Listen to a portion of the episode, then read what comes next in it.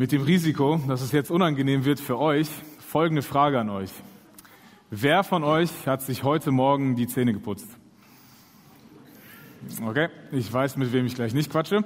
Ähm, wer von euch hat äh, so eine ganz feste Zähneputzroutine, morgens, mittags, abends oder andere, also mein, mein, mein direkter Nachbar in der, in der Straße, in der ich aufgewachsen äh, bin, der hat wirklich nach jeder Mahlzeit seine Zähne geputzt. Gibt jemand mit so äh, außergewöhnlichen Zähneputzmanieren? Ja? Ein paar einzelne, okay. Wer von euch nutzt mehr als ein Produkt für die Gesichtspflege? Also nicht so das Männer-Dusch-Shampoo, ja, für Haare, Fuß, Beine, Po und Gesicht, alles, ja, sondern so mehr. Ja. Also früher war das immer so ein Frauending, aber immer mehr Männer haben dann auch so mehrere Produkte so stehen. Wer von euch benutzt ähm, Nahrungsergänzungsmittel, also Vitamine, ja, oder Öle, ja, danke für Sponsoring, doTERRA, ja. Ja, sehr gut. Okay. Also wir alle, ich nehme irgendwie wahr, wir alle sind uns ziemlich bewusst, wie notwendig es ist, dass wir uns um unseren Körper kümmern müssen.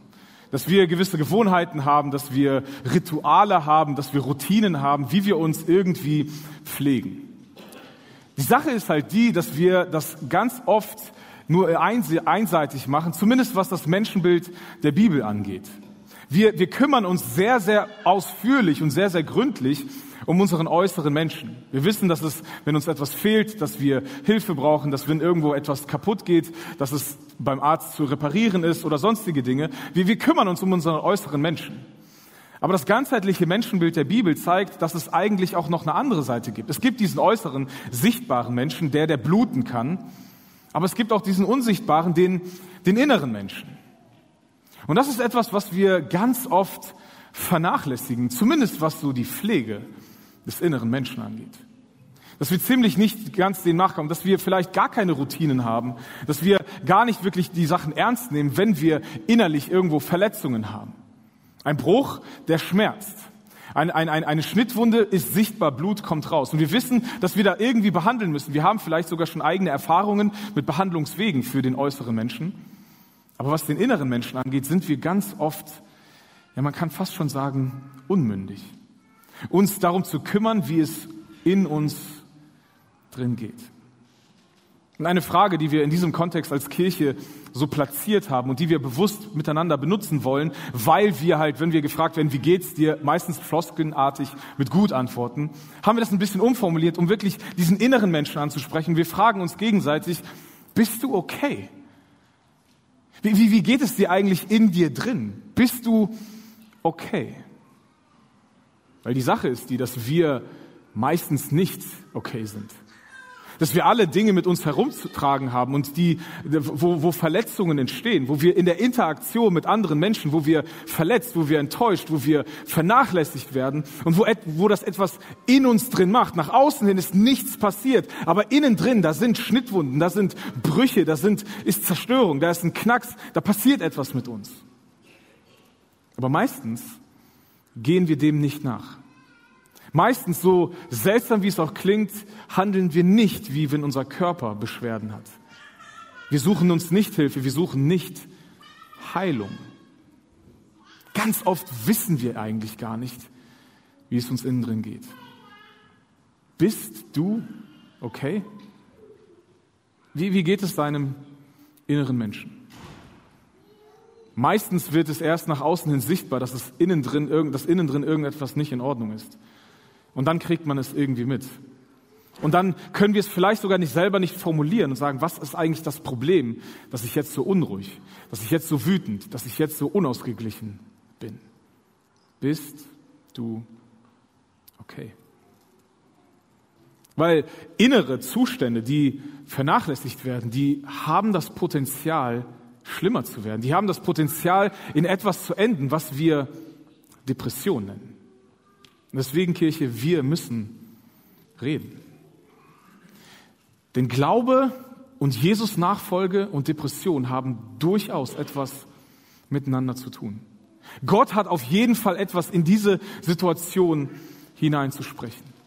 Und wir haben in den letzten Wochen auch darüber gesprochen und versucht, ein bisschen sprachfähiger zu werden. Was ist das ganze Thema Depression und mentale Gesundheit? Und wir haben festgestellt, dass es Unterschiede gibt. Dass jeder irgendwie anders ist, dass, dass bei jedem der Innenmensch auch irgendwie anders ist. So wie der Körper nicht immer gleich ist, so wie der Körper nicht immer jeder eine, eine, eine blaue Pille braucht oder eine andere Pille braucht oder ein Pflaster braucht und alles funktioniert, sondern wir brauchen irgendwie etwas, bei jedem ist das irgendwie unterschiedlich. Und es gibt verschiedene Ausdrücke, es gibt verschiedene Intensitäten. Oder wir nennen das auch schwere Grade, zum Beispiel bei Depressionen. Es gibt leichte, mittlere und auch schwere und manchmal sogar richtig chronische Depressionen, wo Menschen gar nicht mehr von frei werden, wo sie ihr Leben lang damit leben müssen und lernen müssen zu leben. Aber es gibt auch Anfänge und wir wissen aus der Forschung, dass gerade mentale Gesundheit sich entwickelt Sie kann sich in die positive Richtung entwickeln, aber genauso auch in die negative. Von einer leichten kann eine mittlere werden. Vielleicht sogar eine schwere und eine chronische Depression. Deswegen ist es notwendig, dass wir darüber reden, was machen wir mit unserem Innenmenschen? Dass wir uns darum kümmern. Ich will heute über ein Konzept sprechen, das wir emotionale Hygiene nennen. Also diese, diese, diese Verantwortung, die wir haben, uns um unseren inneren Menschen zu kümmern, zu kümmern. Genauso wie es mittlerweile normal geworden ist und wir in einer Gesellschaft aufwachsen, wo wir wissen, wie notwendig äußerliche Hygiene ist. Das, weil wir Krankheiten verhindern können und sonstige Dinge. Genauso ist es wichtig, dass wir eine emotionale, also eine introperspektivische Hygiene, also eine Pflege, eine Achtsamkeit lernen und üben und praktizieren um heil zu bleiben, um heil zu sein. Das bedeutet, wenn du sagst, ich habe gar kein Problem mit Depressionen und es deutet sich nichts an, dass ich irgendwie wann mal so etwas haben werde, dann kann ich dir sagen, dein Innenleben ist genauso wichtig, auch wenn es noch nicht in so einer drastischen Art und Weise sich ausdrückt, dass da innen drin etwas nicht in Ordnung ist. Es ist unsere Verantwortung, wie wir mit unserem Innenleben umgehen. Und mit Hygiene meine ich die Handlungen und die Gewohnheiten, die dich gesund halten. Weil wir uns regelmäßig Hände waschen, dass wir uns äh, regelmäßig duschen und die Zähne pflegen und sonstige Dinge pflegen. Das liegt daran, wir wollen gesund bleiben. Deswegen ist das, worüber wir heute ins Gespräch kommen, nicht nur für Betroffene, die schon Verletzungen haben, die schon Hilfe brauchen, sondern für diejenigen, die gesund bleiben wollen. Denn unser innerer Mensch, der ist es wert, sich darum gekümmert zu werden. Und wenn wir uns so anschauen, wie viel wir investieren und vor allem, wenn du vielleicht mal so dein Badezimmer anschaust, wie viel Pflegeprodukte es so für diesen äußerlichen Menschen gibt, die du nutzt, dann ist das enorm viel und wir machen viel und wir legen sehr viel Wert darauf, was vollkommen gerechtfertigt ist. Aber meine Frage heute ist, was würde sich ändern, wenn wir genauso viel Zeit mit emotionaler Hygiene verbringen würden, wie wir sie mit körperlicher Hygiene verbringen? Ich glaube, wir, die Familien werden ganz anders. Ich glaube, dass wir als Gesellschaft uns verändern würden. Ich glaube, dass wir als Kirche uns verändern würden, wenn wir uns darum kümmern würden, wie es in uns drin aussieht. Denn ich glaube, wir alle kennen dieses Phänomen, dass wenn wir Sachen aufschieben, dass sie damit nicht einfach verschwinden. Wenn wir Dinge unterdrücken, dass sie damit nicht weggehen. Ich habe mal probiert, einen Strafzettel lange nicht zu bezahlen. Das Problem ist, das Problem geht nicht weg der, der Preis wird immer mehr. Je später wir uns um Angelegenheiten kümmern, desto schwer, schwerwiegender sind die Folgen. Und genauso, das wissen wir bei unserer äh, äußerlichen Gesundheit, wissen wir das. Wenn wir etwas nicht angehen, dann kann es irgendwann irreparabel sein. Wenn wir etwas nicht angehen, wenn wir einen Bruch nicht irgendwie korrekt behandeln, dann kann es schief zusammenwachsen. Wir werden ständig bei Belastung Schmerzen haben. Wir werden eine Dauer, ein Dauerproblem haben. Wenn wir Dinge nicht anwenden, wenn wir Probleme, wenn wir Herausforderungen, wenn wir Zerbruch, wenn wir innerliche, unsere innerliche Gesundheit vernachlässigen, dann wachsen die Probleme. Sie verschwinden nicht einfach nur, weil wir nicht darüber reden, weil wir nicht uns damit auseinandersetzen. Denn Probleme aufzuschieben führt am Ende zu größeren Problemen. Das Problem wächst. Das Problem wird nicht weniger. Und gerade so im Kontext von mentaler Gesundheit erlebe ich immer wieder Menschen, die nach so einem Prinzip leben, das man ungefähr so beschreiben könnte. Sie sagen, ich mag zwei Dinge nicht. Veränderung und meine aktuelle Situation. Also wir, wir stellen vielleicht irgendwie fest, irgendwas passt nicht. Ich bin nicht ganz okay. Aber ich will nichts anders machen, weil ich vielleicht etwas verpasse, weil ich vielleicht irgendwie mich mehr anstrengen muss, weil ich vielleicht etwas tun muss, was ich nicht tun will, worauf ich mich nicht, woran ich mich nicht gewöhnen will, weil ich vielleicht etwas lassen muss, was ich gerne tue, was ich mache, was ich brauche, was ich die Empfindung habe, dass es mich irgendwie, dass ich das irgendwie benötige. Aber wenn wir das nicht angehen, wenn wir unser Innenleben nicht in Angriff nehmen, uns nicht anschauen, wie es in uns drin ist, dann, dann wird das wachsen. Und es gibt verschiedene Gründe, weshalb Menschen nicht bereit sind für emotionale Hygiene. Hier sind ein paar Beispiele. Also vielleicht sagst du, äh, ist alles gut, passt schon. Nichts wert, worüber man reden muss. Ist ja keine große Sache. Mein, mein Favorit ist, naja, es ist halt nicht mein Fehler. Die anderen waren schuld. Meine Eltern sind schuld, die haben mich falsch erzogen. Meine Freunde sind schuld, die haben mich vernachlässigt. Mein Ehepartner ist schuld, der hat, mich, der hat sich von mir getrennt. Aber ihr Lieben, auch wenn innerliche Verletzungen in den meisten Fällen mit anderen Menschen zu tun haben, hilft es uns nicht, die, den Schuldigen zu suchen, sondern wir müssen trotzdem heilen. Nur weil jemand mir das Herz gebrochen hat, heißt es, reicht es nicht nur zu identifizieren, er ist schuld, sondern ich muss mit meinem Zerbruch leben. Ich muss meinen Zerbruch angehen. Ich kann nicht einfach drüber wegsehen. Deswegen müssen wir reden. Als Jesus auf dieser Welt war, war er einer von vielen Rabbinern, die durch das Land gezogen sind. Und Rabbiner waren Lehrer, die eine gewisse Überzeugung hatten, eine gewisse Perspektive hatten auf die, auf die heiligen Schriften und die Menschen, die, die, die ihnen zuhören wollten, ihre Perspektive auf das Leben mitgeteilt hatten. Und es war vollkommen, es gab in der damaligen Zeit von Jesus gab es so, so, ein, so eine Formulierung, so, ein, so, so, ja, wie so ein Sprichwort, dass man sagte, so dass jeder Rabbiner so sein Joch hat. Jeder, ja, ein Joch ist, ne, war ein Werkzeug, wo man ne, Tiere drunter gespannt hat, um eine Last zu ziehen. Also es war so ein bisschen so eine Ausrichtung, so eine Lebensausrichtung. Wir würden heute vielleicht sagen, die Art und Weise zu leben. Und jeder Rabbiner hatte so eine gewisse Art und Weise zu leben, weil er ein gewisses Verständnis hatte von den Heiligen Schriften, weil er ein gewisses Verständnis hatte von Gott. Und die unterschieden sich so ein bisschen auch oft.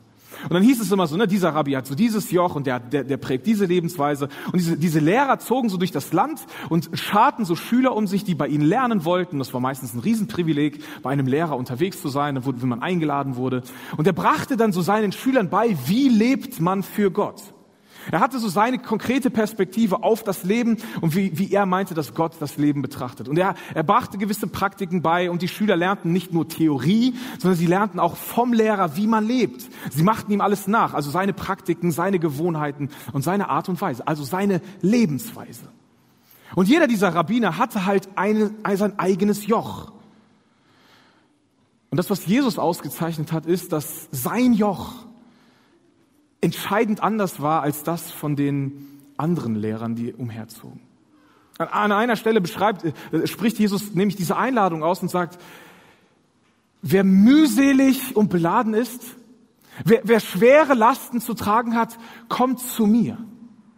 Also Jesus nimmt deutlich wahr, Menschen haben Herausforderungen. Menschen leben in ihrem Leben und, und es, es fällt nicht immer leicht. Aber er sagt, deswegen kommt zu mir. Jesus hatte keine Angst vor Menschen mit Problemen. Jesus hatte keine Angst vor Menschen mit Herausforderungen. Er sagt, kommt zu mir. Alle, die ihr mühselig, die ihr, die ihr Lasten tragt, die ihr das Leben schwerfällt, kommt zu mir und nehmt auf euch mein Joch. Also fangt an, in meiner Art und Weise zu leben. Denn das ist leicht. Nicht einfach, leicht. Wir könnten es vielleicht anders übertragen und sagen, das ist passgenau. Das passt zu dir. Das ist eine Lebensweise, die ist, die ist menschlich. Ich weiß nicht, ob euch das schon aufgefallen ist, dass die Art und Weise, wie wir gesellschaftlich geprägt werden, wie man als Mensch im 21. Jahrhundert in Deutschland lebt, oft sehr unmenschlich ist, oder?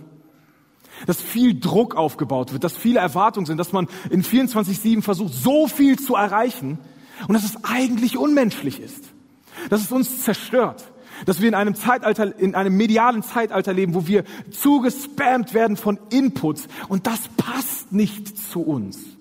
So sind wir nicht designt, damit klarzukommen. Und Jesus sagt, fangt an, in einer Art und Weise zu leben, die leicht ist, die, die euch nicht erdrückt, sondern die zu euch passt.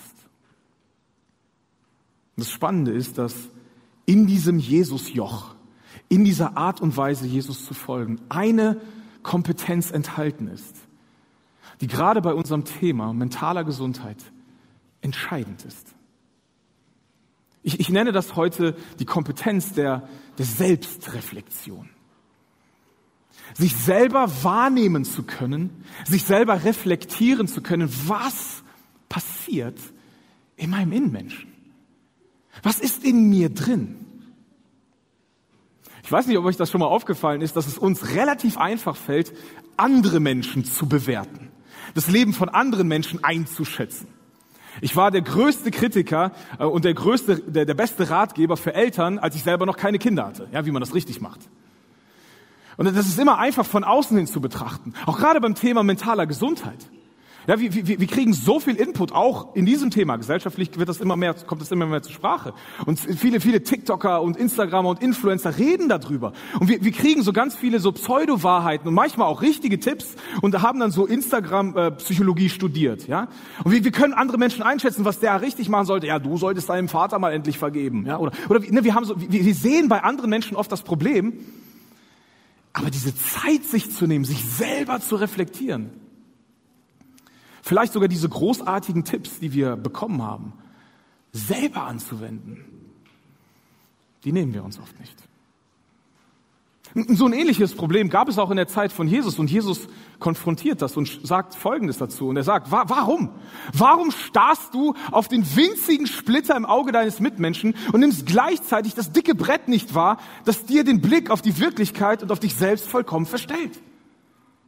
Wie, wie kann es sein, dass du bei jemand anderem eine verhältnismäßige Kleinigkeit siehst, aber selber nicht wahrnimmst, dass in dir etwas passiert, dass du ein Problem hast, das du eigentlich als erstes angehen solltest? Wie kann es sein, dass du das nicht, nicht wahrnimmst? Und ihr Lieben, diese Formulierung, die den Blick auf die Wirklichkeit verstellt, ich glaube, das ist eigentlich die beste Formulierung, was passiert, wenn wir uns nicht um unser Innenleben kümmern, oder? Ist es nicht so, wenn wir nicht genau wissen, ob wir okay sind, wenn wir, wenn wir vielleicht irgendwie wahrnehmen, ja, da, da, da passt etwas nicht, aber wir das nicht angehen, dass wir einen Blick auf die Wirklichkeit haben, die sehr verstörend sein kann. Und das Ding ist, dass es nicht nur etwas mit uns macht, sondern dass wir in unserem Anderssein etwas mit den Menschen machen, die um uns herum sind. Und das meistens die Menschen, die wir am meisten lieben, am meisten darunter leiden, weil wir nicht okay sind und weil wir uns damit nicht auseinandersetzen. Weil wir dieses Brett vor Augen nicht sehen, das unsere Wirklichkeit entstellt. Vielleicht dieser Schmerz aus der Kindheit, der dich zu einem wütenden Mann gemacht hat. Vielleicht dieser Schmerz aus der Kindheit, der dich zu einer Frau gemacht hat, die nur noch vergleicht. Die vielleicht irgendwie selber immer unzufrieden ist mit sich selber und dieses Bild an die eigene Tochter weitergibt. Weil wir nicht wahrnehmen, dieses Brett, das vor unseren Augen ist. unsere Wirklichkeit vernebelt, verstellt. Uns eine andere Wirklichkeit glauben lässt und eigentlich nicht wirklich ist. Einfach nur, weil wir nicht wahrnehmen. Jesus geht weiter und sagt, wie, wie, wie kannst du zu deinem Bruder sagen, komm her, ich zieh dir deinen Splitter aus dem Auge, wenn du gleichzeitig ein dickes Brett mit dir herumschleppst, das dir den Blick versperrt. Ich finde es interessant, was, was, was durch diese Aussage als erstes äh, was, äh, so, äh, indirekt impliziert wird. Nämlich, dass es vollkommen normal ist. Dass es für diejenigen, die dieses Joch von Jesus tragen, die mit Jesus unterwegs sind, die in der Art und Weise leben, wozu Jesus einlädt, dass es für die normal ist, andere zu sehen. Das ist die Botschaft von Jesus. Es geht nicht nur um dich. Es geht nicht nur um deine Beziehung zu Gott, dass da alles klar wird, sondern dass durch diese heile Beziehung zu Gott du andere sehen kannst. Wir für andere. Dass daraus eine Kirche entsteht, wo Menschen einander haben, nicht nur um Informationen zu bekommen an einem Sonntagvormittag, sondern sich gegenseitig sehen und füreinander da sind. Nur weil ich ein Brett vor den Augen habe, heißt es nicht, dass ich nicht den Splitter des anderen nicht mehr sehen soll. Sondern Jesu, Jesu Aufforderung ist auch indirekt zu sagen, Leute, wir sind füreinander da. Und wir wissen das alle, dass wenn wir leben, manchmal fangen wir uns Splitter. Manchmal passieren Dinge und wir kriegen Verletzungen mit, weil wir immer in Gemeinschaft leben. Wir lieben Kirche wäre so einfach, wenn es keine Menschen gäbe. Aber gerade wenn du, wenn du noch nie verletzt worden bist, dann komm in die Kirche, hier wirst du verletzt werden. Wir fangen uns Splitter und wir brauchen auch einander, um uns dagegen seitig darauf aufmerksam zu machen. Aber es reicht nicht, umherzugehen und andere zu richten und zu beurteilen, was sie brauchen, sondern es beginnt damit, dass ich bei mir anfange. Dass ich in mich hineinhöre, dass ich frage, was ist das in mir?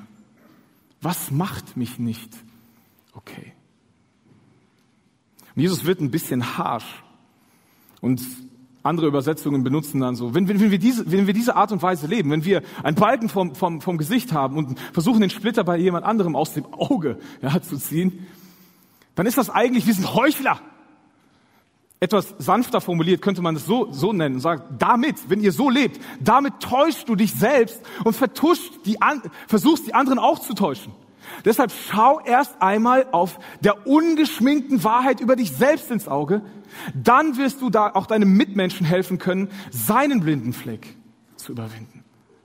Es beginnt wirklich mit der Realität von einem selbst. Mit der blinden, ungeschminkten, nackten Wahrheit in meinem Innenleben. Fangen wir da an, aufzuräumen. Fangen wir da an, zu heilen. Fangen wir da an, Hilfe zu suchen. Das Interessante ist, dass, dass Jesus hier noch nicht ganz fertig ist, sondern im Folgenden sagt, ich, ich warne euch, werft die kostbaren Geschenke, die Gott euch gegeben hat, nicht den Hunden hin, denn die trampeln sowieso nur darauf herum und am Ende drehen sie sich noch um, greifen euch an und zerfleischen euch selbst.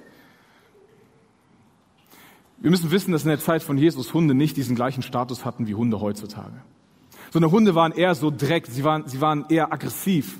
Und ich weiß nicht, wer schon mal in einer Gegend war, wo es sehr viele Streuner gab.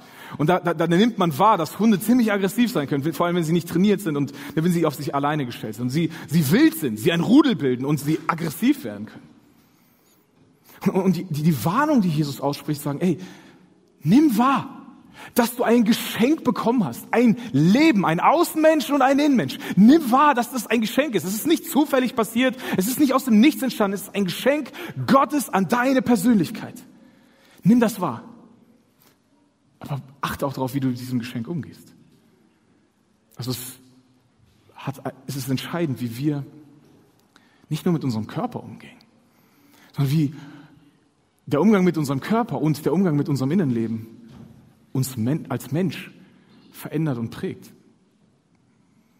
Deswegen werf es nicht weg. Denn meistens, wenn wir gerade unser Innenleben wegwerfen oder nicht beachten, dann kommt es wie ein Bumerang zurück und ja, vielleicht sogar wortwörtlich zerfleischt es uns. Es frisst uns auf. Es zerstört uns. Die meisten, die darunter leiden, sind wir selber, aber auch Menschen um uns herum. Deswegen es hilft nicht, Probleme zu ignorieren. Es hilft nicht, innerliche, innerlichen Zerbruch und Zerstörung zu vernachlässigen. Denn Probleme aufzuschieben führt zu größeren Problemen, die dann wiederum mehr Zeit brauchen, um zu verarbeitet zu werden. Deswegen, sagt Jesus, Leute, die mit mir unterwegs sind, die machen etwas, die nehmen wahr. Oder modern formuliert, die reflektieren sich selbst.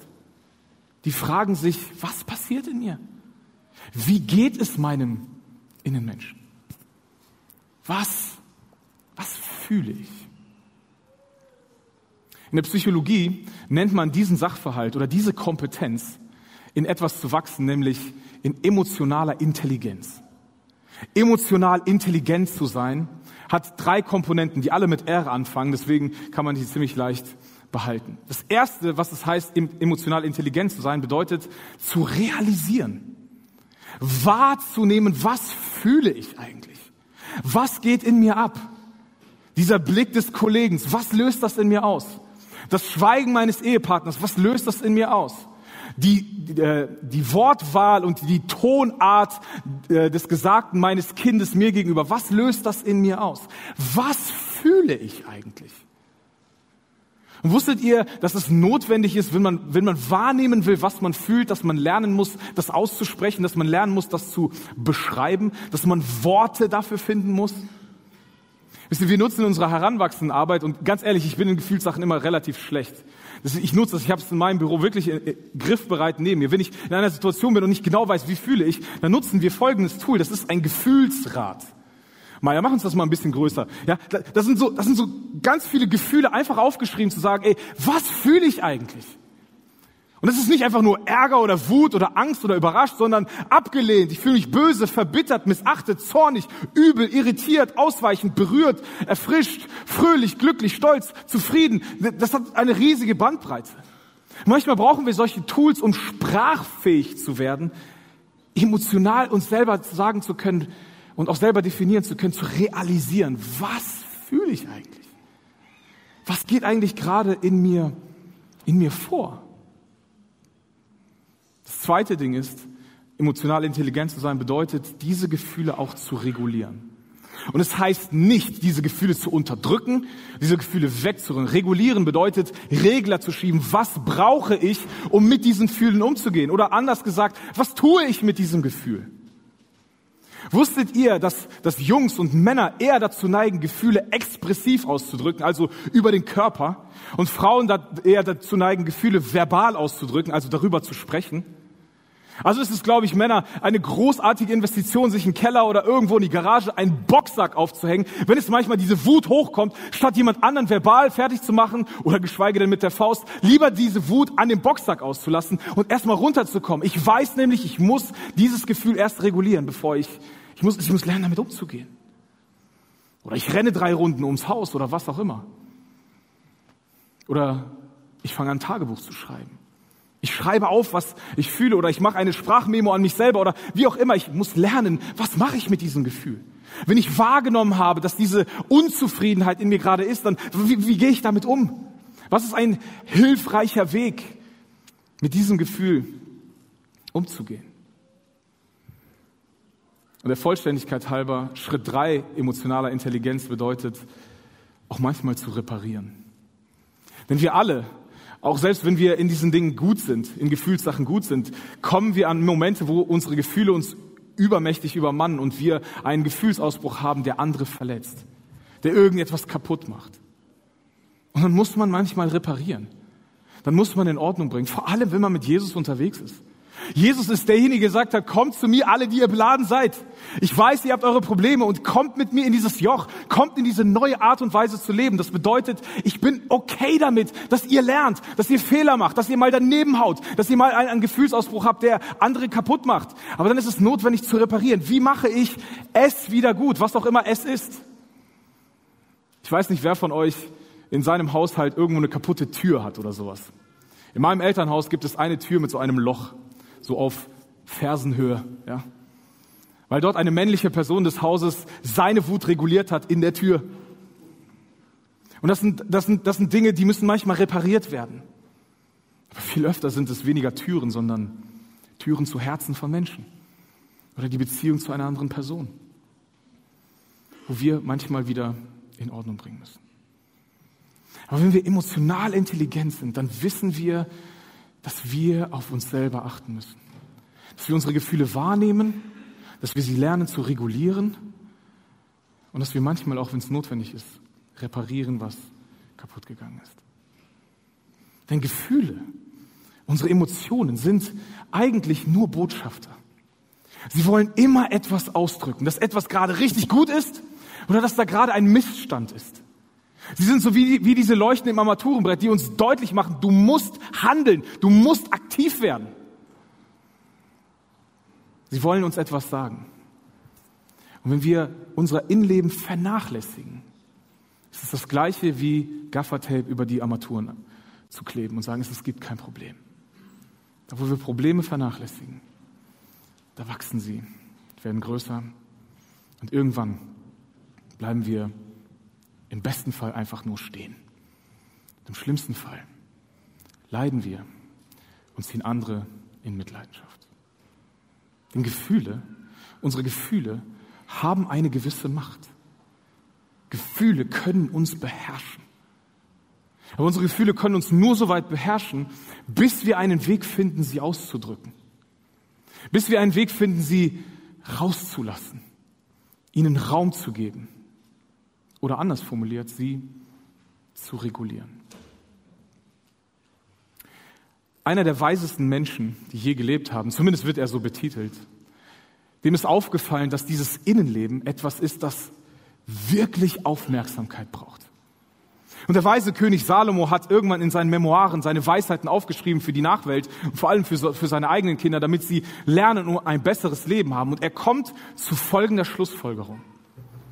Mehr als alles andere, hüte dein Herz, denn aus ihm strömt das Leben.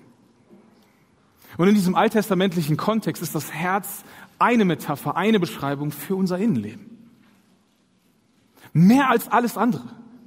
Er stellt fest, dass wir aus unserem Innen heraus nach außen leben, dass unser Innenleben eigentlich unser Menschsein ist, dass das eigentlich unser Leben ist. Daraus fließt das Leben. Und dass unser Außenleben auch das Innenleben beeinflusst, ja, aber dass wir am Anfang, von Anfang an eigentlich von innen nach außen leben. Und dass es deswegen so entscheidend ist, wie wir mit unserem Herz, wie wir mit unserem Innenleben umgehen. Behüte es, bewache es, kümmere dich drum. Vernachlässige es nicht. Das hat Einfluss auf dein, auf dein Leben. Und eins ist, was uns dabei wirklich hilft, uns selber zu schützen, unser Innenleben zu pflegen, emotionale Hygiene zu betreiben, ist es, dass wir lernen, emotional intelligent zu werden. Dass wir Gefühle wahrnehmen, dass wir sie realisieren, dass wir sie verbalisieren können und dass wir sie regulieren können. Dass wir Schritte, Wege haben, wie wir damit umgehen. Und dass wir Beziehungen wiederherstellen, Gegenstände wiederherstellen oder ersetzen, die durch unseren Gefühlsausbruch zu Bruch gegangen sind. Und ich kann euch allen sagen, diese, diese Lebensweisheit, diese Einladung von Jesus lebt in dieser Art und Weise. Das ist mein Joch, das ist meine Lebensart. Die ist ein großartiger Tipp die ist für jeden von euch, egal auf welcher Reise du mit Gott bist, ob das für dich noch irgendwie sehr unbekannt ist oder du nicht genau weißt, was du davon halten sollst, das ist ein großartiger Tipp für Menschsein, denn das ist ein Menschenthema. Aber für all diejenigen von uns, die wir mit Jesus unterwegs sind, ist das keine Option. Es ist ein, so leben wir mit Jesus. Selbstreflexion gehört zur Nachfolge. Wir brauchen das. Wir müssen uns um unser Innerstes kümmern. Einer der Autoren, der sich viel mit diesem Thema auseinandergesetzt hat, macht folgende Aussage. Peter Scazzero schreibt in seinem Buch, emotionale Gesundheit und geistliche Reife sind untrennbar miteinander verbunden. Es ist nicht möglich, geistlich reif zu sein und gleichzeitig emotional unreif zu bleiben. Ihr Lieben, mit Jesus, Jesus zu folgen, bedeutet auch sein Innerstes anzugehen. Bedeutet auch über die Prägung, über die Vergangenheit und über die Einflüsse der Gegenwart zu sprechen, was es mit dir innen drin macht. Es ist nicht nur die Bibel lesen. Es ist nicht nur beten. Sondern es ist eine Lebensart und Weise zu führen, die leicht ist oder anders formuliert, die menschlich ist wir haben so viele Dinge in unserer Art und Weise, wie wir leben, die nicht menschlich sind. Und um, um das mal ganz deutlich zu werden, ich glaube, wir müssen da viel, viel klarer werden, wenn es darum geht, wie leben wir mit unserem Innenmenschen, wie halten wir den emotional rein, wie, wie, wie pflegen wir diese emotionale Hygiene. Und ganz ehrlich, Leute, es hat sehr viel damit zu tun, wie wir mit Medien umgehen. Denn wir wissen mittlerweile schon aus der Wissenschaft, dass der Konsum von Medien, die Art und Weise, wie viel wir konsumieren, was wir konsumieren, Einfluss auf unser Hinleben hat. Wenn wir genauso leben wie die Gesellschaft um uns herum, dann, dann, dann kein Wunder, dass wir genauso mental dran sind wie die Menschen. Kein Wunder, dass sich das Leben nicht mit Jesus nicht leicht anfühlt, nicht füllig anfühlt, wo Jesus, wozu Jesus eigentlich eingeladen hat, ein Leben in Fülle zu haben. Das bedeutet vielleicht ganz konkret, dass wir Gewohnheiten einführen müssen, sowas wie mein Handy steht zwar eine Stunde später auf als ich und geht eine Stunde früher ins Bett als ich. Ich konsumiere nur eine gewisse Anzahl am Tag, äh, Stunden, Minuten, gewisse Medien oder ich schaue nur gewisse, gewisse Serien oder was auch immer, dass wir uns reflektieren und fragen, was macht das mit mir? Nicht einfach alles in Anspruch nehmen, was angeboten wird, sondern zu reflektieren, zu sagen, was passiert in mir drin?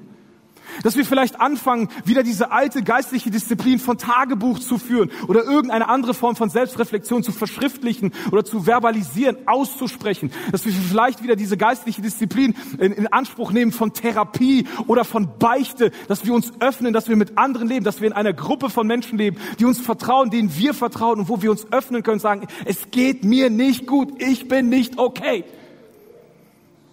Das ist die Kraft der Kirche Gottes dass wir zusammen, gemeinsam Kurs halten können. und in dieser Art und Weise von Jesus zu leben, die am Ende leicht ist. Nicht einfach, aber leicht zu tragen, weil diese Lebensweise zu uns passt, weil sie menschlich ist. Und wenn du dich fragst, wieso, wieso fühlt sich das so an, als ob ich an eine, an, an die Decke komme, dass ich irgendwie nicht mehr wachse, dass ich irgendwie nicht mehr weiterkomme, ich erlebe Gott nicht mehr. Vielleicht wird es Zeit, dass du anfängst, dich um dein Innenleben zu kümmern. Weil Gott da ganz viel heilen will. Weil Gott da ganz viel in Ordnung bringen will und aufräumen will. Mit dir zusammen. Denn meistens ist es nicht irgendwie nur ein Klick, meistens ist es nicht irgendwie nur ein, ein Gebet und es verschwindet, sondern eine Einladung auf einen Weg, auf eine Lebensweise, die uns auf kurz oder lang heilt, es einfacher macht, uns beibringt, damit zu leben, uns Hoffnung schenkt. Denn Menschen, die mit Jesus unterwegs sind, die wissen, dass Jesus gelehrt hat, dass wir selbst reflektiert sind, dass wir wahrnehmen, wo unser Brett ist, um auch frei zu sein, gegen, sich gegenseitig zu helfen. Hier nochmal meine Frage an dich. Bist du okay? Weißt du, wie es dir geht? Nimmst du das wahr? Jesus lädt dich ein auf seinen Weg, wo wir heil werden dürfen. Wenn wir lernen, wahrzunehmen, die Reflexion unseres Selbst zu sehen und zu erkennen und Schritte zu wagen, damit ich innen drin gesund werde.